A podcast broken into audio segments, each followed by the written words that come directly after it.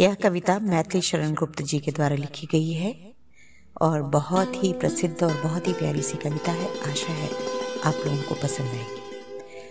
माँ कह एक कहानी। माँ कह एक कहानी। बेटा समझ लिया क्या तूने मुझको? अपनी नानी? कहती है मुझसे यह चेटी, तू मेरी नानी की बेटी। कह माँ कह, लेटी ही लेटी। राजा था या रानी? माँ कह एक कहानी। माँ कह एक कहानी। तू है हठी, मानधन मेरे, सुन उपवन में बड़े सवेरे। तात भ्रमण करते थे तेरे, जहाँ सुरभि मनमानी जहाँ सुरभि मनमानी हाँ माँ, यही कहानी। हाँ हाँ माँ, यही कहानी। वर्ण वर्ण के फूल खिले थे झलमल कर हिम बिंदु छिले थे हल्के झोंके हिले मिले थे लहराता था पानी, लहराता था पानी हाँ हाँ यही कहानी हाँ माँ, यही कहानी। गाते थे खग कल कल स्वर से, सहसा एक हंस ऊपर से, गिरा बिद्ध होकर खग सर से। हुई पक्ष की हानि, हुई पक्ष की हानि। करुणा भरी कहानी चौक उन्होंने उसे उठाया, नया जन्म सा उसने पाया।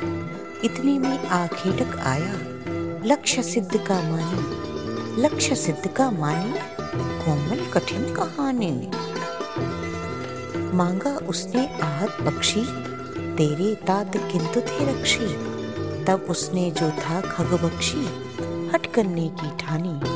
हट करने की ठानी अब चली कहानी। हुआ विवाद सदै निर्दय में, उभय आग्रही थे स्विषय में। गई बात तब न्यायालय में। सुनी सभी ने जानी, सुनी सभी ने जानी, व्यापक हुई कहानी। राहुल, तू निर्णय कर इसका। न्याय पक्ष लेता है किसका?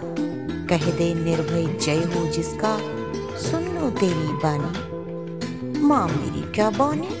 मैं सुन रहा कहानी। माँ मेरी क्या बानी?